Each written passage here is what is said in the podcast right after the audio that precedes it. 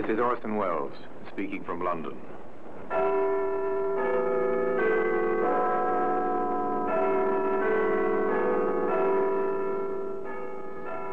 Here in the grim stone structure on the Thames, which houses Scotland Yard, is a warehouse of souvenirs, where everyday objects, a broom, a vase, a lampshade, all are touched by murder.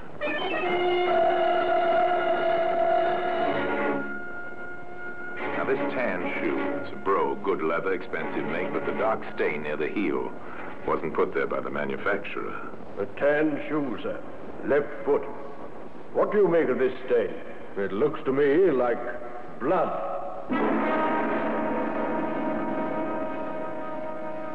Today, that shoe can be seen in the Black Museum.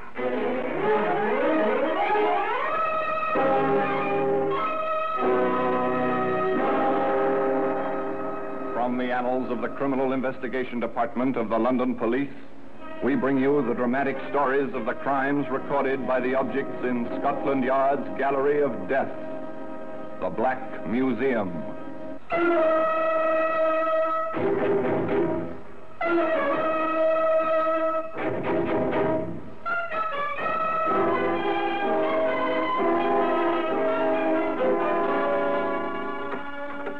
Well, here we are the Black Museum. Scotland Yard's Museum of Murder. Here lies death.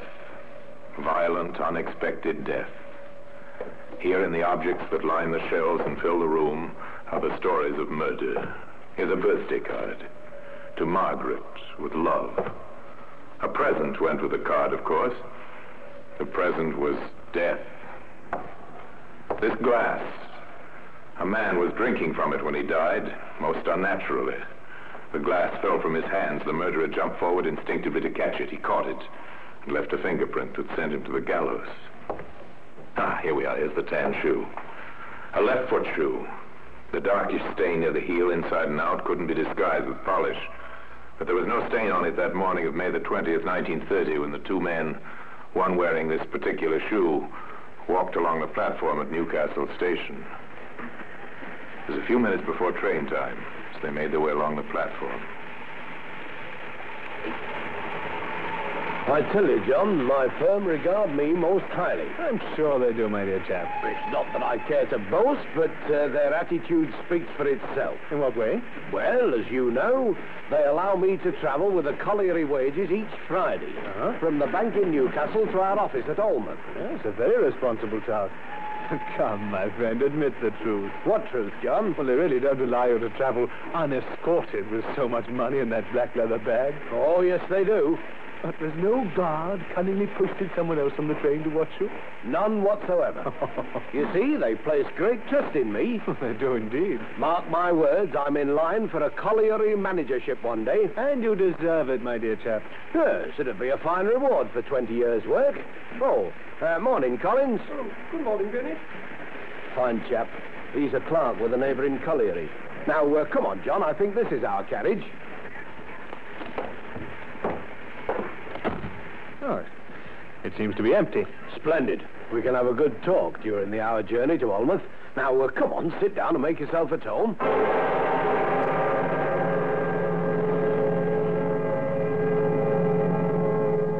And with these few words, the friends smilingly took their places in the empty railway carriage. It was quite a change for Mr. Bennett to have someone to talk to on his usually lonely courier service. More often than not, he was alone with his small black bag, for it was not his habit to trust strangers when carrying a large sum of money. But this chap seemed a decent sort. And, John, you, you simply must come home to dinner and meet the wife. Oh, that would be very nice, old chap. That's good. Well, shall we say uh, Friday night? Delighted. Yes, a very decent sort. Bennett didn't take easily to people, but this chap seemed to be his kind. He'd only met him in Newcastle a week ago, but he'd warmed to him at once, and in a way did with few people. So the train sped along the northeastern line. Eton, Stannington, Morpeth. Small station stops along the line. At Morpeth, the train took up water. Few people got out to stretch their legs. Some passed through the barrier and gave up their tickets. Among them was a man in a gray overcoat. Tickets, please. Tickets, please. There you are. Hey, oh, say, say, uh, your tickets for Alnmouth. Oh, yes, uh, I've, I've changed my mind. I'm getting off here, thank you. Uh, right you are, sir. Uh, tickets, please. Four minutes later, the train left Morpeth and went on its way to Alnmouth. There, the passengers alighted. The journey was over. A porter then proceeded to clean the train, as was usual. But in one of the empty carriages, he made a gruesome discovery.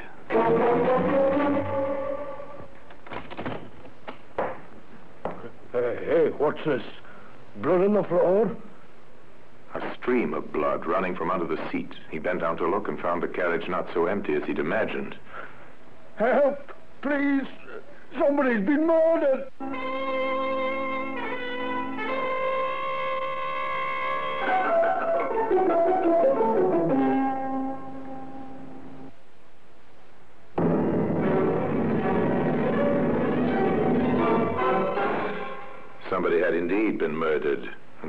Logical step, after the local police had been hurriedly brought to the scene of the crime, was to send for Scotland Yard.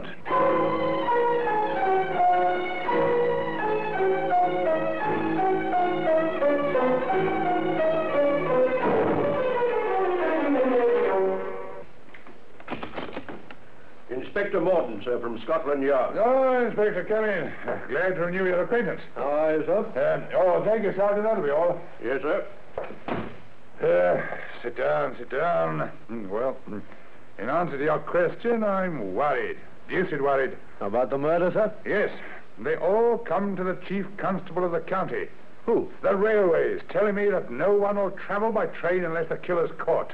I see their point. Yeah, but that's only one of them. And then there's the colliery, insisting that we find the murderer of their employee and the, and the man's wife, of course. Yes, I know. Well, you can hand all that sort of thing over to me now. And I can't say I'm sorry. First of all, sir, would you supply me with some preliminary facts? How much do you know about the murdered man? The chief constable explained it all to the London detective. The dead man's name was Wallace Bennett, a meek and faithful little man. For the past 20 years, he'd worked for the leading colliery in the district. For the past five years, he'd been their paymaster, traveling with his cash bag to pay the miners' wages each week in Alnmouth. Well, there it is, Inspector.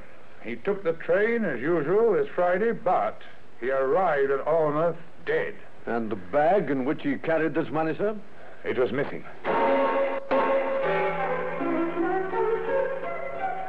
The inspector wanted to find out first about that missing bag. Most of all, how much money it contained. He went to the colliery manager. Now, sir, I'd like to have your help in connection with the murder of Bennett. Well, anything I can do to help, her, you can count on me. Well, first, I'd like to find out how much the bag he was carrying with him contained. Well, the person who can answer that question is Miss Robertson in our accounts department.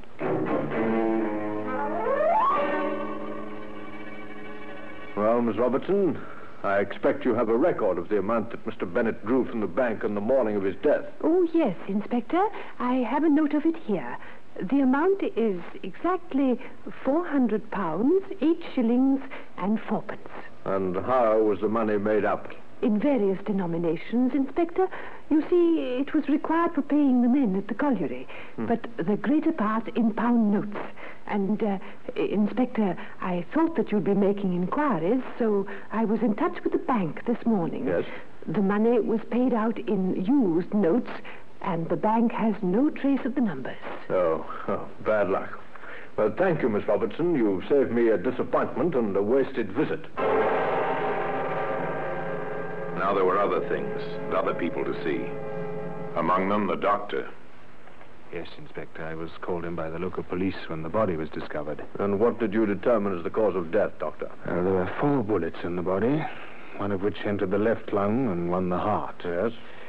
The other two were lodged in the brain. Hmm. Our killer took no chances. Mm, none at all. The skull was also fractured by a heavy blow, uh, such as might be made by the butt of a revolver. I see. Well, thank you, Doctor. The motive was clear enough. Robbery. Somewhere was a bag and 400 pounds. And there also was a murderer. But where? Who was it? Morton found it hard those first few days. Hard because there were no leads. There was a body, a missing cash bag, and four bullets. That was all. The bullets were duly tested and traced. Nickel cap bullets, sir. Unusual style. Fired from a .32 revolver. Any hope of tracing that gun, Morton? Well, we're working on it now, sir. The train was thoroughly searched.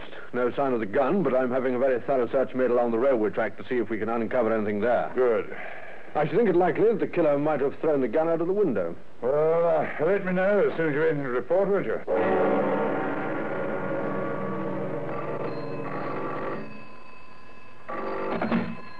Inspector Morton. What's that? You found a gun. All right, send it along as quickly as possible, and we'll have it examined by the experts. Yes, sir. It's the murder weapon, all right. I've compared it with the bullets, and they were fired from this same revolver. I suppose there's no means of identification on the revolver. Number removed and all the usual precautions? Oh, no, sir. The number can be distinguished. What's more, I've made inquiries, and we've traced the owner. Good. Sounds a little too simple, though. Where is the owner? Well, uh, he's a foreign gentleman, sir, living here in Newcastle. They're getting hold of him now. Now, Mr. Rossini, I want you to identify this revolver. According to the gun license, it's one that belongs to you. Uh, let me see. Yes, that's my revolver, all right. Oh, I can't tell you how grateful I am to you, Inspector, for getting it back. Oh, my wife will be pleased. I never expected to see it again. You mean it was stolen? Yes, over three months ago. I, I must phone my wife and tell her it's back. Oh, she was so upset, poor Annunziata. You see, my house was burgled, and this was missing, among other things. I reported it to the local police. I see. Uh, just one other question, Mr. Rossini. Can you give me some indication of your movements during the last seven days? Oh, that, that's very simple, Inspector. I only arrived home this morning uh, on a business trip from the continent. You see, I, have been in Paris for the last fortnight, but, but please don't, don't, let my wife know that. If you want any witnesses, that's very easy. I, have been working in the Paris office of my company all the time. Uh, don't be suspicious of me. All right, Mr. Rossini. Just as a matter of routine, we'll check right. your statement, but I don't think we'll need to see you again. Dead ends. Wherever they looked, dead ends. With the inquest pending, it looked as if a verdict of murder by a person or persons unknown would be certain. And yet that was not to be. A twist of fate, a new chance witness, was to revive the investigation, set it back on the trail which led to the murderer and the bloodstained shoe, that same tan shoe, which can be seen today in the Black Museum.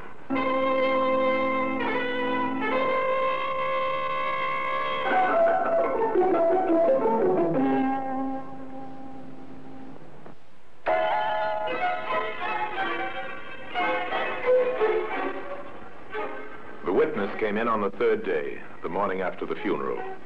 He was a short, dark-haired man whose name was Collins. He asked to see the inspector in charge of the case.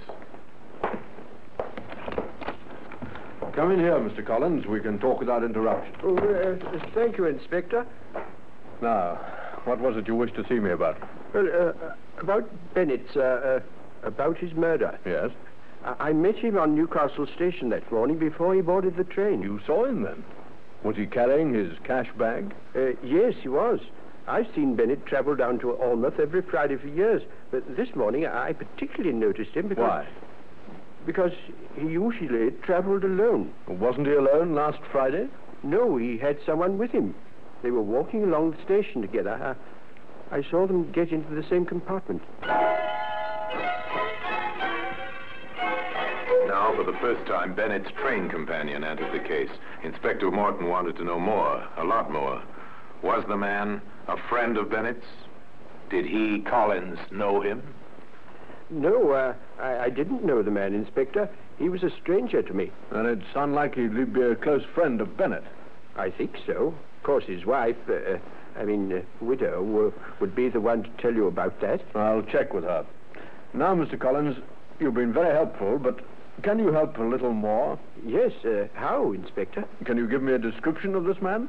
Well, uh, uh, I noticed he was shortish, uh, about my height. Uh, that's uh, five foot seven. Yes. Anything else? he was fair, small moustache. Good. And his clothes?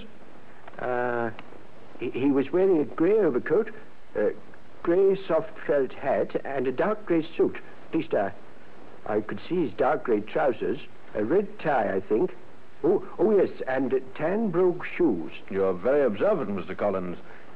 Did you by any chance notice when he left the train? Uh, yes, at Morpeth. You're sure of that? Certain. Uh, I got out to stretch my legs when the train took up water there. I saw him go through the barrier and give up his ticket. Out of the blue, a witness and a lead at last. It happens that way. A person remembers some incident, some unusual detail, and the trail begins.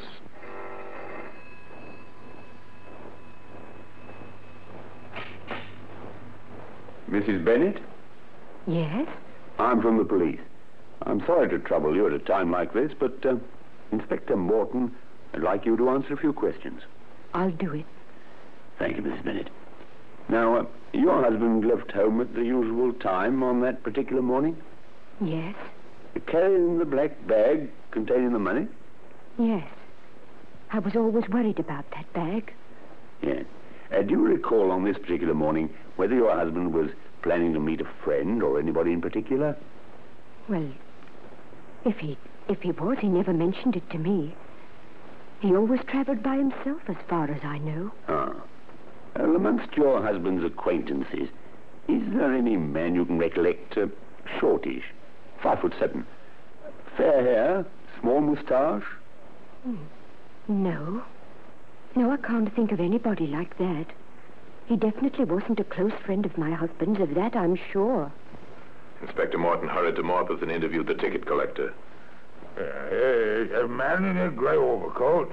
Last Friday, you said, sir. Yes, a short, fair man, dark grey suit, a small moustache. Do you remember him? Funny, ah, I do remember he, he had a ticket to Ormuz.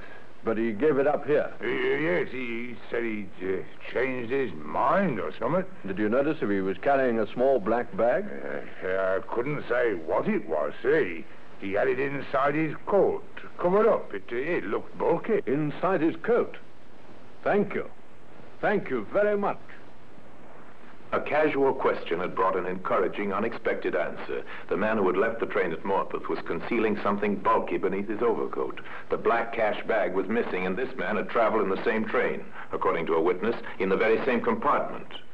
All they had to do now was find him. The thought was not too comforting. Find one man who might be anywhere in England, one man who had left almost no trace behind him. And then fate, strange, incredible fate intervened. Or was it fate? Perhaps it was stupidity or the unconscious urge to brag that lies hidden in every murderer. Anyway, it happened that same week at a hotel bar in London. Come on, have another, George. No, no, thanks, matey. I've got to be going. Come on, I'll pay. But you've already paid for three. What's that matter? I've got money. Look. Blimey. One pound notes. Hundreds of them. I tell you, I'm rich. Come on, have another. Two men drinking in a bar, two casual acquaintances. It might never have happened, but it did happen. And when one of them, his mind filled with misgivings and doubts, went to the police the next morning, Scotland Yard was speedily informed. Now, let's hear the story. Your name's Blakey, is it? Uh, that's right, sir. I'm a bus driver. Uh, this fellow I was drinking with, he used to work for our company once. Do you know him well? Well, no, hardly at all. I met him in the pub last night, and he kept on buying me drinks. Then he brought out this great fistful of money. How much money would you say? Oh, two or three hundred quid, I should think. Well, maybe I'm misjudging him, sir, but, uh, well, I heard about the murder in Newcastle and the money being pinched. You did the right thing, Blakey. Don't worry about that. What's the man's name? Linkman. John Linkman, I think it is. Do you know where he lives? No, I've not the faintest idea about that. But you'll find him most nights down at the Roundhead Arms, sir. Uh, in the bar there. The Roundhead Arms, a small pub on a London side street, a long way from the scene of the murder. But here, that same evening, went Inspector Morton. What'll it be for you, sir? I'll order in a minute, miss. Thanks. I'm waiting for a friend. Okay. You might happen to know him. He's one of your regular customers, John Linkman. Johnny Linkman? Oh, yes, I know him.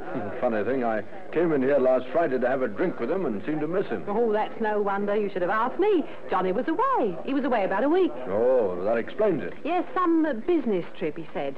Must have done all right, too, because he's pretty flush now. Nice to hear of an old friend doing so well. There he is now, just coming in. Hello, Johnny, love.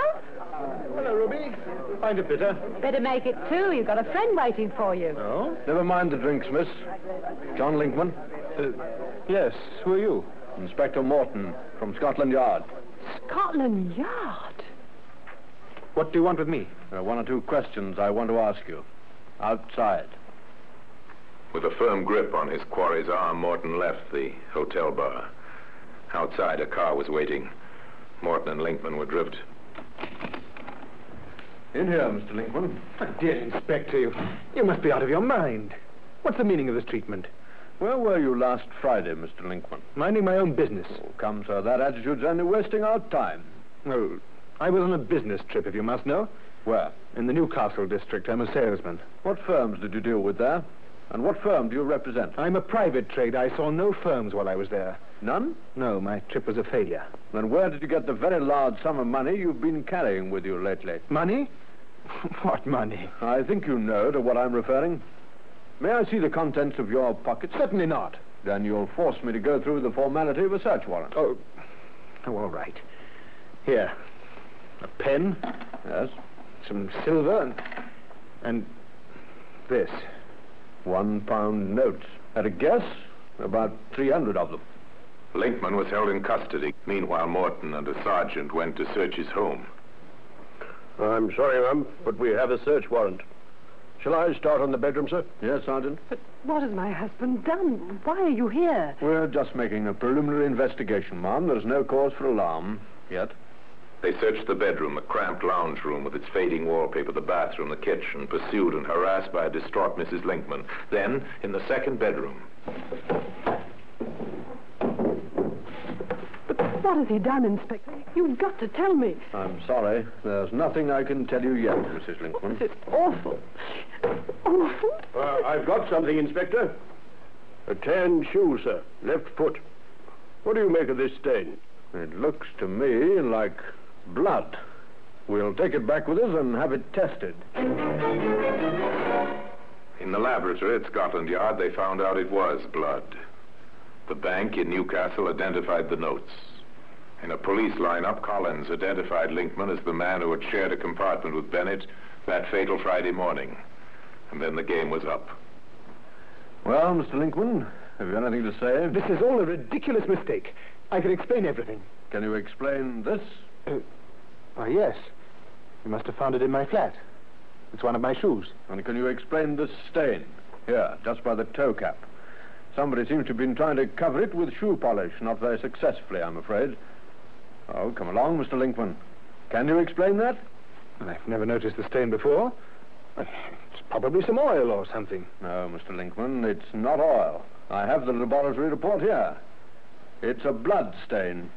All right, you know everything, don't you? Not everything, Mr. Linkman, but enough. Would you like to make a statement now? Very well. I'm glad it's over. Glad I can tell somebody the truth at last. Confronted with all this and the evidence of the stain on the shoe he'd vainly tried to cover up with shoe polish, Linkman confessed to his crime. And today that same shoe can be seen occupying a place in the Black Museum.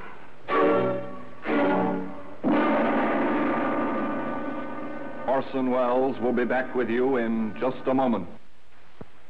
The trial was held at Newcastle with an eminent counsel retained to defend the prisoner, but inevitably the sordid details of the crime emerged. Linkman being out of a job and needing money, a chance to make the acquaintance of Wallace Bennett in Newcastle. Learning his new friend carried large sums of money by train every Friday, Linkman carefully planned his crime. But he learned, much to his eternal sorrow, that care must be preserved both before and after murder. A moment's lapse, a few drinks, and it meant the 13 steps and the rope one morning not long afterwards. As the Lord Justice said in sentencing the prisoner, the scales of justice are now balanced. And now until we meet next time in the same place and I tell you another story about the Black Museum, I remain as always obediently yours.